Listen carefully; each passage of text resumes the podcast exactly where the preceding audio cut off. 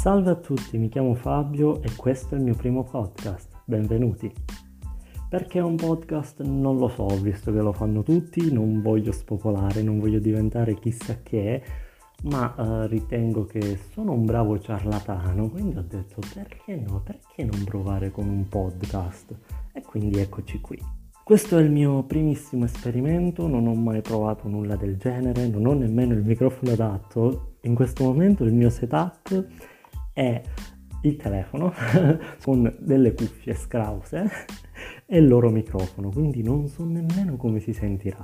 Ma iniziamo subito. Di che cosa andremo a parlare oggi, o meglio, di che cosa andremo a parlare in questo primissimo podcast? Come avrete tutti notato, il fenomeno degli ultimi tempi sono i maneskin. Non si parla d'altro praticamente da quando è finito Sanremo. Per chi mi seguisse su Instagram sa che mh, mm, periodicamente, tipo due o tre volte alla settimana, se non di più, dedico delle storie eh, su quello che penso su di loro. Ed oggi vi andrò ad esporre un po' la situazione. Premettendo che io sono povero come la merda, quindi non ho Sky, ma X Factor comunque l'ho sempre seguito in radio tramite RTL, anche l'anno in cui hanno vinto i Maneskin ho fatto così. E secondo me questa cosa non è una cattiva cosa, perché si va a creare una sorta di di meccanismo alla The Voice, perché io eh, non vedendo chi canta, ma semplicemente sentendo, visto che seguivo X Factor via radio, non vedendo le facce è tutta un'altra cosa, perché ti dedichi molto di più a sentire la canzone. Se The Voice è fatto in questo modo, un motivo ci sarà. Comunque, se vivete sul pianeta Terra, saprete che i Maneskin a marzo 2021 hanno vinto Sanremo con la canzone Zitti e Buoni, che è stato il pass per poter accedere all'Eurovision, o come ha detto Billboard, diciamo il lascia passare per entrare all'Eurovision. Beh, parliamoci chiaro, in effetti è proprio di questo che si tratta. Comunque, i Maneskin vincono anche l'Eurovision battendo tutti gli altri paesi e da lì inizia il loro successo. Fin da subito le persone non sanno da che parte schierarsi, o meglio, ci sono quelli che dicono che i Maneskin sono pop e quelli che dicono che i Maneskin sono rock, c'è anche chi dice che non siano né uno né l'altro, ma ora andremo a vedere. Ed è proprio questo che, di cui voglio trattare quest'oggi in questo podcast. I Maneskin sono pop o sono rock? O sono altro? Eh sì. Immediatamente subito dopo la loro vittoria sono scoppiati 100 milioni di articoli per la serie Finalmente i Maneskin portano il rock italiano in cima al mondo dove mai nessuno era stato. E, eh, è stato molto divertente il commento di Enrico Ruggeri in una diretta eh, Facebook che ha detto sostanzialmente la verità, ha detto cioè, ma io allora cosa ho fatto? Io non ero rock perché infatti diciamo che i Maneskin fanno il boom del rock, la portano in cima all'Italia, sostanzialmente per i millennials, chi ignora la storia precedente e quindi ignora tutte queste persone come eh, Enrico Ruggeri o semplicemente i Vanadium, signori, perché noi non dimentichiamo che nella nostra storia della musica italiana abbiamo avuto tantissimi esponenti del rock e del metal tra cui appunto i Vanadium o tra i più recenti i Rhapsody of Fire o i Nanowar of Steel. E se ovviamente domandi appunto Millennials se ne uscirà con eh? Chi lo conosce o chi li conosce, ma non si può pretendere da chi ascolta Baby K che conosca tutto. Sì, era una frecciatina. Ritornando un po' uh, sul nostro discorso, quindi i Maneskin sono pop o sono rock?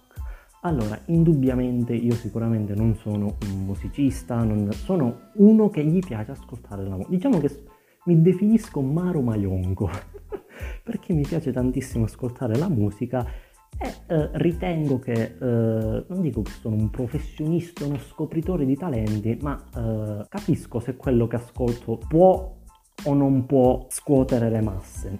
Me ne intendo un pochino, insomma. Guardando video e ascoltando pareri di gente molto più esperta di me, non si può negare assolutamente che i Maneskin non siano rock. Madonna, il microfono come sta sbattendo, voglio sentire, poi nella registrazione verrà un casino, lo so. Il modo di suonare, ma anche uh, il tipo di grinta che mettono nell'esibirsi, perché assolutamente sfatiamo questo mito che il rock non significa solo una chitarra distorta, puoi essere benissimo rock anche non facendo musica rock, perché non è vero che rock vuol dire cacciara. Ed è molto importante fare questa distinzione perché molte persone non riescono infatti a distinguere un artista rock da non rock perché bisogna vedere le attribuzioni che hanno al termine rock appunto. Perché è ovvio che se mh, per rock intendi chitarre distorte Loredana Bertè non è assolutamente rock se invece per rock mi intendi degli atteggiamenti molto trasgressivi allora Loredana Bertè è senza dubbio rock. Ma ritorniamo ai Maneskin, madonna meno male che esiste il 2 per nei podcast. In sostanza il mio parere è che i Maneskin da un lato vogliono far risalire e resuscitare il rock in Italia portandolo a livelli mondiali e su questo non ci piove. Dall'altro lato però hanno un bel po' paura di perdere i fan Esattamente, perché ora arriviamo al discorso fan. Fan che infatti si definiscono dei rockettari perché seguono i maneskin, ma di fatto di rock non ne capiscono una sega. Perché basta andare a guardare i loro fan che tipo di gente seguono. Ora, sempre sfatando il mito che uno per essere rock allora deve seguire per forza gli ACDC, i Black Sabbath, i Motorhead. No, No, assolutamente no. Però è anche chiaro che se tu nella tua lista di cantanti preferiti hai Lana Del Rey, i One Direction, nulla contro questa gente, eh, però per dire, Justin Bieber, tutta la fottuta trap italiana, sì e lo ripeto, tutta la fottuta trap italiana, e poi mi viene a dire che sei rock, sinceramente io non ci credo. Ecco perché quando i Maneskin hanno fatto il featuring con Iggy Pop su I Wanna Be Your Slave, è stato praticamente un flop. E venitemi a mostrare le prove se così non è. Cioè, I wanna be your slave with uh, fit with, vabbè, anche with, perché è con in inglese, with Iggy Pop. È un fottuto flop, signori. Cioè, io sono andato a vedere i commenti dopo quando è uscita la canzone a mezzanotte stessa su Twitter, un po' ovunque, ma ce ne fosse stato uno, e dico solamente uno, in cui le persone abbiano detto oh mio dio che figa sta canzone. Li hanno insultati pesantemente e vedevo alcuni che hanno anche la mania di andare a controllare i loro beniamini con quei siti dove c'è il contatore dei follower c'era chi postava che addirittura solo per questo fit moltissima gente li ha, un, ha, ha unfollowati. Cioè, ma vi rendete conto dove arriva la scemenza umana?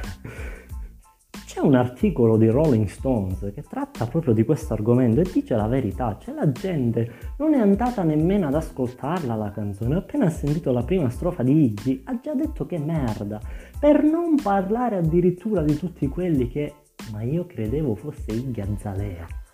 Ma seriamente? Oppure chi cavolo è sto vecchietto? Da dove è uscito fuori? Chi è Iggy Pop? Sembra un tossico preso da non so dove, ma gente, ma ci stiamo rendendo conto di chi stiamo parlando?